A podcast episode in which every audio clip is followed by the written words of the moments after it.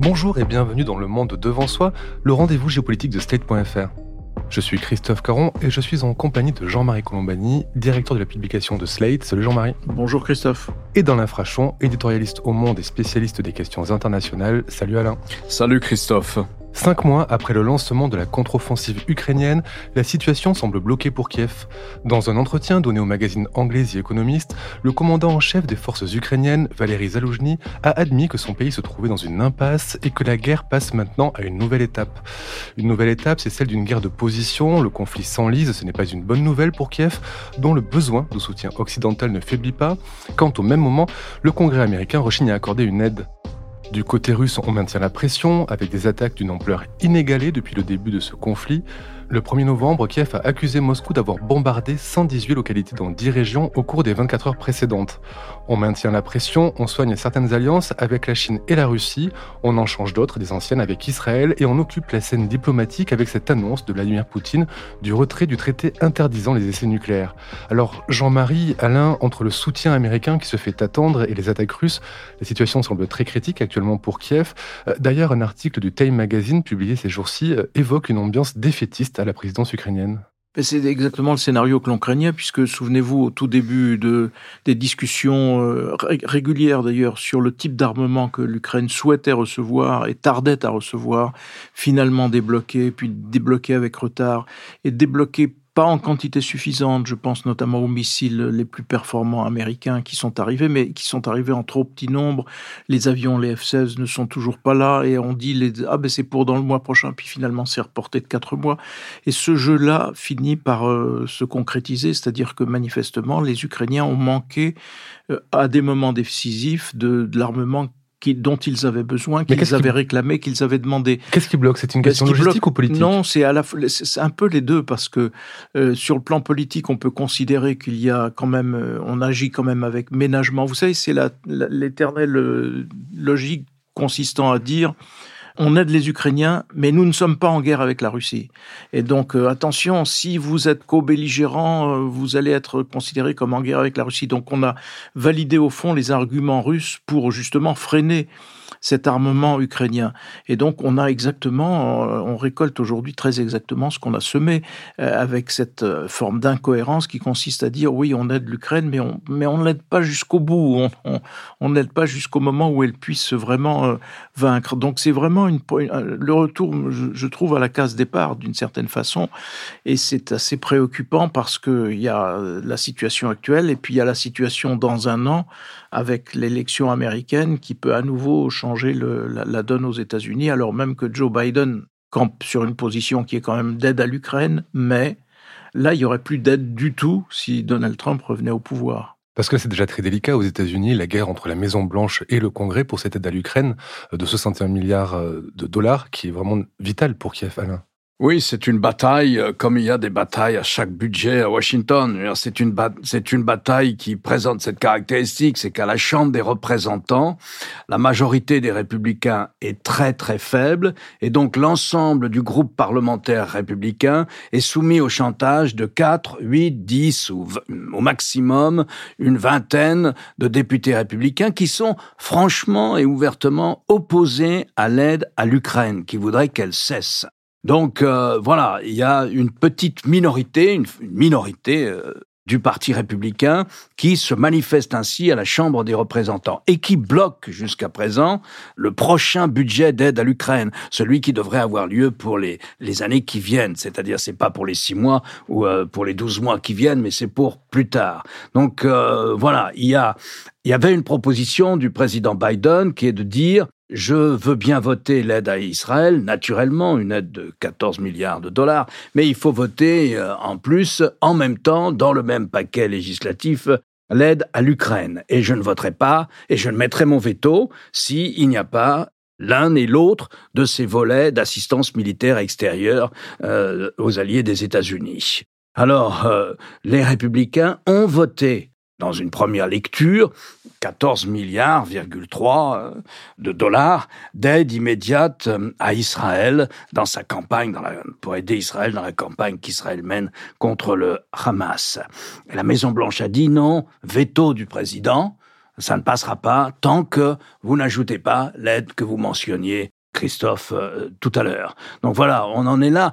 Je dirais que c'est pas la fin de l'histoire, c'est des batailles budgétaires comme il y en budgétaires et politiques naturellement, comme il y en a régulièrement aux États-Unis, avec quand même cette sombre perspective qu'évoquait euh, Jean-Marie, c'est-à-dire la possible réélection de Donald Trump où là, l'aide américaine s'arrêterait.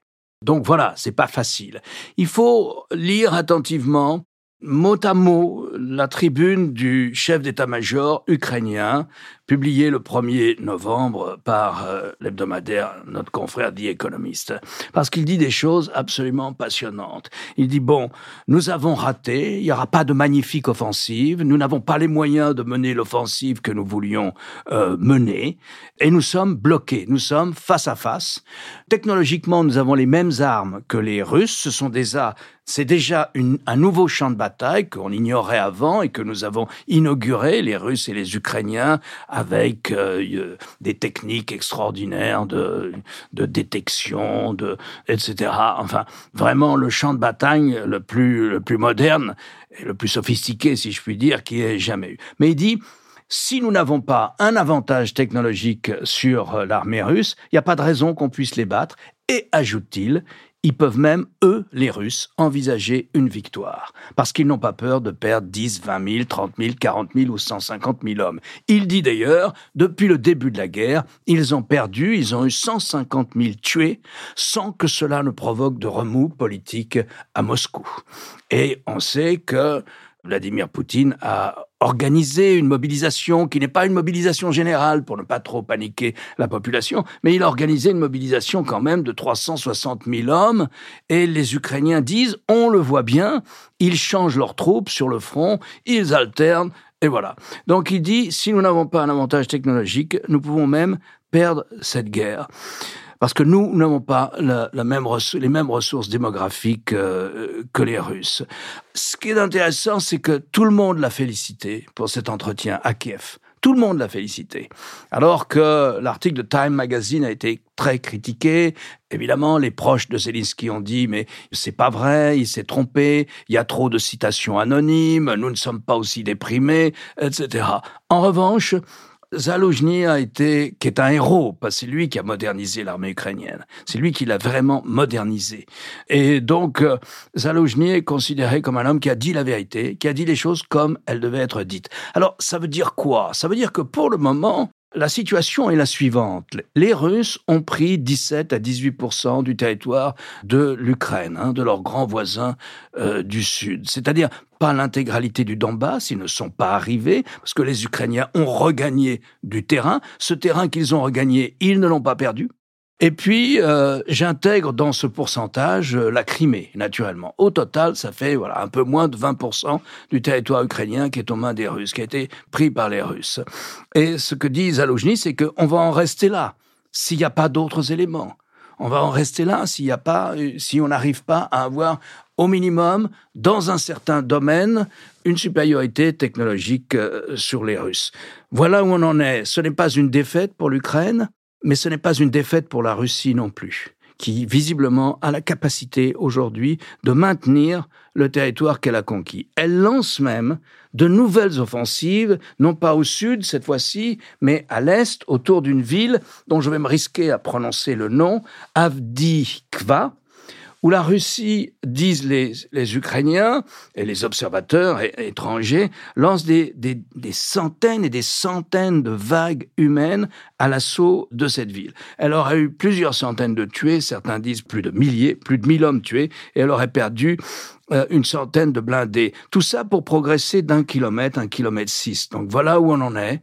Les Ukrainiens résistent lorsque les Russes essayent comme ça de reprendre du terrain, mais euh, on voit bien à quel point cette guerre est, politique. Hein. On voit bien à quel point cette guerre dépend de la manière dont les Américains perçoivent les Russes, perçoivent le système politique russe. On voit bien que qu'il y a toujours eu depuis le début ce sentiment.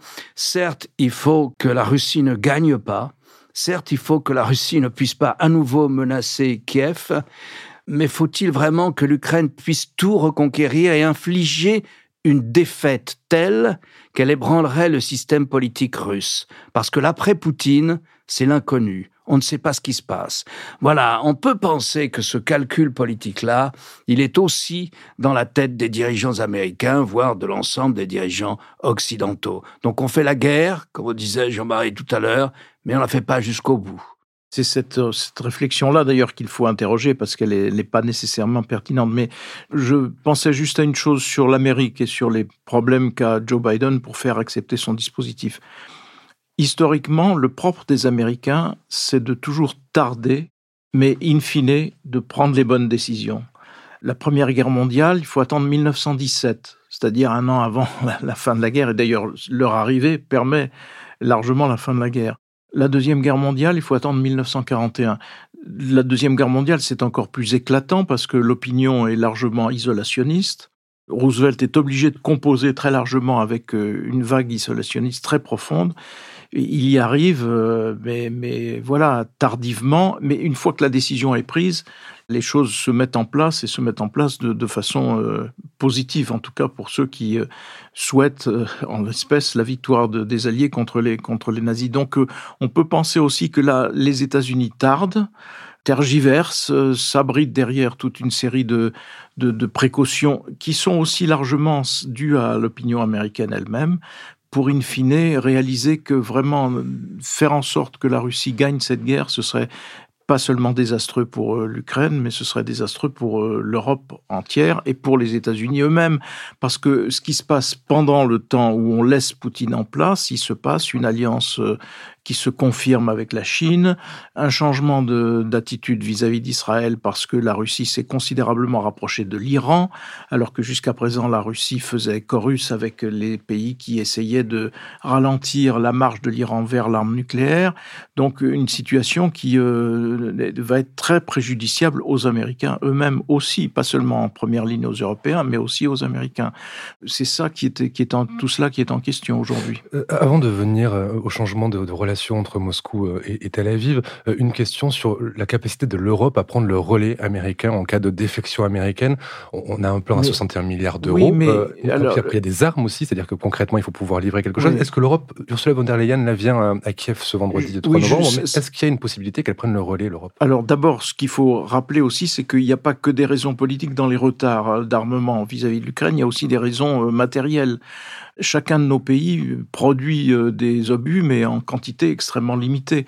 Et passer d'une quantité X à une quantité X plus 100, euh, ça prend du temps, c'est difficile, ça supposerait qu'on bascule vers une économie de guerre, ce qui n'est pas le cas pour ce qui est de, nos pays. Et donc, euh, il y a aussi cet, élément, cet élément tout à fait matériel. Donc, c'est aussi à intégrer dans les, modes de raisonnement que l'on peut avoir sur ces sujets.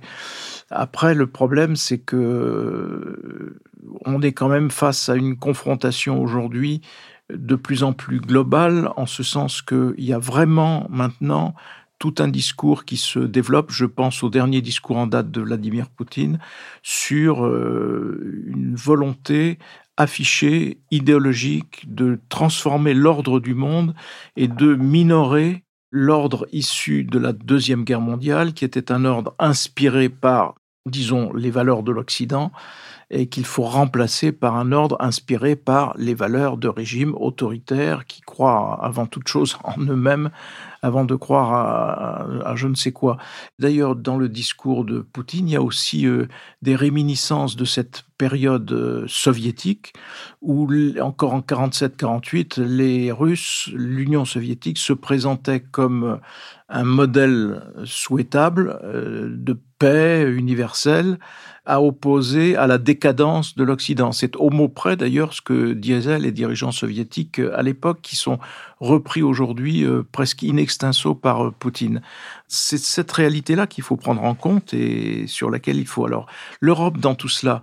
Ben, L'Europe elle ne peut pas grand-chose parce que l'Europe en tant que telle, d'abord, elle fournit un effort non négligeable qui en quantité de dollars est équivalent à la quantité en gros de dollars mise sur la table par les États-Unis. Sauf que les États-Unis arrivent avec des armes bon, en beaucoup plus grand nombre et plus sophistiqués probablement que les nôtres, parce qu'on a moins d'industrie de défense que les États-Unis. Et donc le passage à une Europe qui serait autosuffisante sur le plan de sa propre défense n'existe pas. Enfin, ça existera un jour peut-être, mais c'est extrêmement long, extrêmement long et lent alors que les États-Unis peuvent intervenir euh, rapidement, euh, à la fois grâce à l'OTAN et grâce aux troupes qu'ils maintiennent euh, en Europe. Donc c'est une question existentielle pour l'Europe qui nécessitera en effet qu'elle s'organise, qu'elle s'autonomise, comme dirait le président Macron, mais ça ne peut pas être décrété du jour au lendemain. Rappelons-nous Angela Merkel, quand Trump euh, énonce que euh, bah, l'article 5 de l'OTAN, celui qui oblige à voler au secours d'un pays attaqué, bah, il est plus nécessaire, il est peut-être caduque. Angela Merkel dit trahison, elle emploie le mot trahison. Euh, mais derrière cette trahison, il y a difficulté objective. Qu'est-ce qu'il y a comme armée euh, suffisamment aguerrie en Europe? L'armée française, l'armée britannique, parce que l'une et l'autre d'ailleurs ont l'arme nucléaire. Euh, mais ça ne suffirait pas à assurer euh, la sécurité des pays baltes, de la Pologne, de la Roumanie, etc. Je voudrais revenir à la comparaison que vous avez faite entre le discours de Poutine et ceux des dirigeants soviétiques des années 50 sur euh, cet ex euh, Pékin-Moscou. La différence peut-être aujourd'hui, c'est que euh, à l'époque, Moscou était prédominant. Aujourd'hui, Moscou est plutôt à la traîne derrière la Chine et presque devenu un obligé des Chinois. Oui, ça, ça ne... il y a une forme de vassalisation même, euh, de vassalisation. Mais enfin, si vous voulez revenir sur cet aspect-là, sur la manière dont s'est accéléré le rapprochement entre la Chine et la Russie depuis la guerre en Ukraine, il faut le voir aussi comme une remarquable capacité d'adaptation de l'économie russe, un sens inné, si vous voulez, du système D, du bricolage, de la manière de détourner des sanctions, avec l'aide de plein d'alliés occidentaux euh, ça va de la Turquie à l'État des Émirats arabes unis, en passant par Dubaï, Qatar, etc. Tout le monde aide au contournement euh, des sanctions, y compris des alliés traditionnels des Occidentaux et notamment de la France. Et donc il y a eu quand même cette capacité invraisemblable de mener, de poursuivre une sorte de normalité de la vie dans les grandes villes russes. Pour autant qu'on sache, je ne me risquerai pas à dire ce que pensent les Russes, mais ce que je vois, c'est cela, je vois les chiffres, si vous voulez. Je vois que maintenant, lorsqu'il s'agit de biens de consommation, de biens de grande consommation, de pièces détachées, y compris de composants sophistiqués relatifs à la, haute technologie, très utiles pour les missiles euh, et toutes les nouvelles armes, euh, eh bien, lorsqu'il s'agit de tout cela, maintenant c'est la Chine le fournisseur de la Russie. je crois que la Russie, euh, si vous voulez, est en train de devenir un des plus grands marchés de consommation pour les produits chinois. Au début de la guerre encore, si vous voulez un chiffre, le, volume des échanges échangés entre la Chine et la Russie, c'était essentiellement des hydrocarbures russes. Et ça se montait, je crois, l'ensemble des échanges devait tourner autour de 60 milliards de dollars en 2019 ou en 2020. Aujourd'hui, on en est à 200 milliards de dollars. C'est énorme. Il y a eu un véritable basculement de l'économie euh, russe vers la Chine à la fois, on ne peut qu'admirer cette façon qu'ont eu les Russes, cette capacité qu'ils ont eue, mais c'est un choix politique aussi, et vous l'avez dit, euh, c'est un choix de, de, vassalisation. Je voudrais juste faire une petite remarque euh, sur l'intervention que faisait Jean-Marie tout à l'heure. On parlait des, des, chiffres, des budgets militaires des uns et des autres, la capacité éventuelle de l'Europe à se substituer euh, aux États-Unis. Mais on a l'impression qu'on jette comme ça sur la table des, des milliards de dollars. N'oublions jamais que la contribution militaire américaine à l'Ukraine, c'est moins de 1% du budget américain. Et si vous le rapportez, si vous la rapportez cette contribution au produit national brut, à la richesse annuelle produite par les États-Unis, ce n'est même pas 1% de la richesse annuelle produite par les États-Unis. Il en va de même pour les chiffres qui, euh, rappelait Jean-Marie à juste titre, sont sensiblement égaux en volume, pour aide civile et militaire, euh, si vous voulez. Il en va de même. Ces chiffres représentent un pourcentage infime des budgets nationaux des 27 ou bien de la Grande-Bretagne. Je referme cette parenthèse, mais elle est importante parce qu'on voit bien l'argument isolationniste et l'argument démagogique, euh, si vous voulez, au service de Moscou, naturellement. Tout ça, bah, c'est des hôpitaux en moins, tout ça, c'est des commissariats en moins dans nos quartiers. Bilvesé, c'est n'importe quoi, ça, ce discours-là. Ça n'a aucune réalité économique. Pour terminer, je voudrais parler des relations entre Tel Aviv et Moscou, qui ne sont pas au beau fixe, dans le sens où Moscou, jusqu'à maintenant, gardait une ligne assez équilibrée entre euh, Palestiniens et Israéliens, essayait de pas trop s'engager. Là, on voit que Moscou déjà appelle à un cessez-le-feu et que l'intervention de leur représentant à l'ONU, ce jeudi 2 novembre, a commencé à remettre en cause le droit à la légitime défense d'Israël. Quelle est la position que prend Poutine actuellement par rapport à Israël? Pourquoi il s'en éloigne autant? Bah, C'est vrai en tout cas que la, la logique historique, la continuité historique, c'est celle d'une assez grande proximité entre Israël et la, et la Russie. La Russie étant en cette matière héritière de l'Union soviétique, puisque sur les fonds baptismaux de l'État d'Israël, à sa naissance en 1948, il y a principalement les États-Unis et l'Union soviétique. L'Union soviétique puis les Russes ont toujours poursuivi une politique de proximité avec euh, Israël, qui s'est d'ailleurs traduite un temps par une immigration d'origine russe assez forte en Israël, qui a d'ailleurs influencé pas nécessairement dans le bon sens euh, la vie politique euh, israélienne parce que ce sont des gens qui votent facilement aux extrêmes. Euh, donc voilà. Particulièrement à l'extrême droite, j'imagine. Particulièrement à l'extrême droite.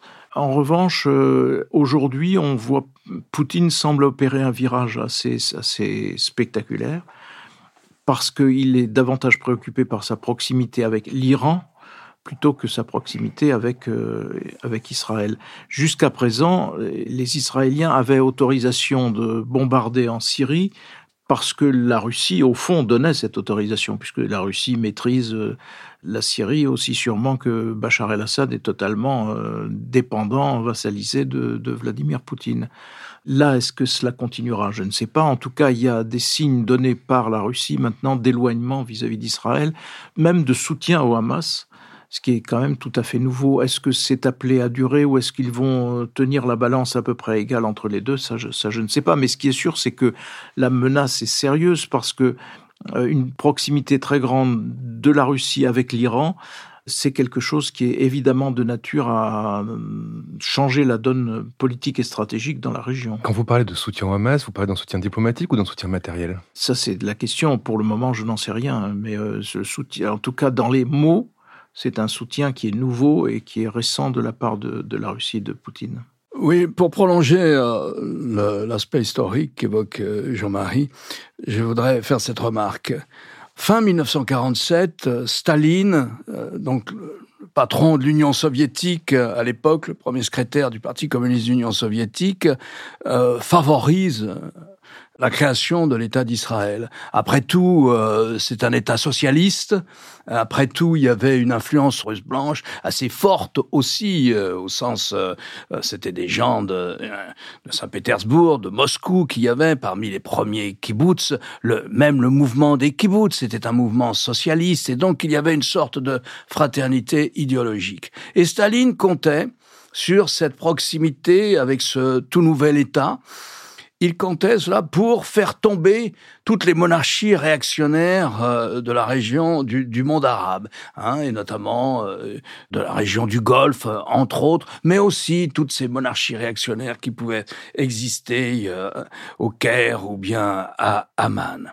Et puis, les soviétiques se rendent compte qu'ils font une erreur. Des jeunes colonels, aussi d'inspiration socialiste, aussi plutôt pro-soviétiques, prennent le pouvoir au Caire au début des années 50. Et là, l'Union soviétique met avec un cynisme absolu, d'un jour à l'autre, se dit non, nous avons joué le mauvais cheval. Le bon cheval, ce sont tous ces, jeunes officiers qui, ici et là, ça va se passer un peu plus tard en Syrie, en Irak euh, et en Égypte. Rupture des relations diplomatiques. Les relations ont continué, mais il y avait une rupture des relations diplomatiques. Mais il y avait encore des relations entre, avec l'Union soviétique, entre le nouvel État d'Israël et l'Union soviétique. Mais pas de relations diplomatiques. Et puis, en 1990, c'est la fin de l'Union soviétique et la Russie renoue des relations diplomatiques, économiques, humaines, on l'a dit, euh, avec les vagues d'immigrés russes et biélorusses et ukrainiens aussi euh, en Israël. Et puis maintenant, j'ai le sentiment, j'y prendrais presque encore plus de risques que Jean-Marie, qu'avec le même cynisme, Vladimir Poutine se dit mais c'est quoi ma bataille essentielle? Celle que je mène avec les Chinois. Ma bataille essentielle, c'est de diminuer l'influence de l'Occident sur le système international. Hein. C'est ce qu'ils appellent lutter pour une désoccidentalisation du système international, celui qui existe, on le disait, euh, depuis la fin de la Deuxième Guerre mondiale. Et dans cette bataille, au fond, j'ai besoin du Sud global. Et le Sud global, la question palestinienne joue un rôle clé dans le Sud global. C'est un point qui n'a pas été digéré. Il n'y a pas eu de pression pour appliquer les résolutions du système des Nations Unies. Et c'est un point qui nous est renvoyé avec la fameuse formule du deux poids, deux mesures. Alors on a le sentiment que avec autant de cynisme que Staline avait mis lorsqu'il a abandonné les relations diplomatiques avec l'État d'Israël, eh bien c'est la même chose. Au fond, si c'est le Hamas qu'il faut soutenir, eh bien on soutiendra le Hamas politiquement, diplomatiquement, on soutiendra le Hamas. Et n'oubliez pas que une des instances du Sud global, pas plus tard qu'il y a quelques mois, ce qu'on a appelé les BRICS, si vous voulez, l'une des instances de ce Sud global, menée par la Russie et par la Chine, encore plus par la Chine même, a accueilli à bras ouverts l'Iran, euh, l'Iran que nous connaissons nous pour euh, la répression terrible menée contre les femmes depuis deux ans, a accueilli d'un même souffle l'Iran et l'Arabie saoudite. Autrement dit, l'Iran n'a rien d'un pays paria. Nous avons le sentiment que c'est un pays paria, nous en Occident, pas du tout dans le reste du monde. C'est d'ailleurs une des performances de la République islamique que d'avoir réussi cela. Et la Russie se rapproche de l'Iran, et la Chine est proche de l'Iran qui joue un rôle clé dans les routes de la soie. Et la Chine non seulement achète du pétrole russe, mais elle achète aussi le pétrole des hydrocarbures du Golfe. Son principal fournisseur, c'est l'Iran et l'Arabie saoudite qu'il s'agisse de gaz ou de pétrole. Donc voilà la situation. On a vraiment le sentiment d'un balancement politique, au moins politique et diplomatique, de la Russie, qui s'est refusé à condamner la journée atroce du 7 octobre, le raid du 7 octobre, de même que la Chine s'est refusée aussi à le condamner. Autrement dit, on retrouve une sorte de couvercle stratégique euh, sur l'ensemble de ces conflits en ce moment, qui est la volonté farouche des Chinois et des Russes de lutter contre l'influence occidentale dans le monde.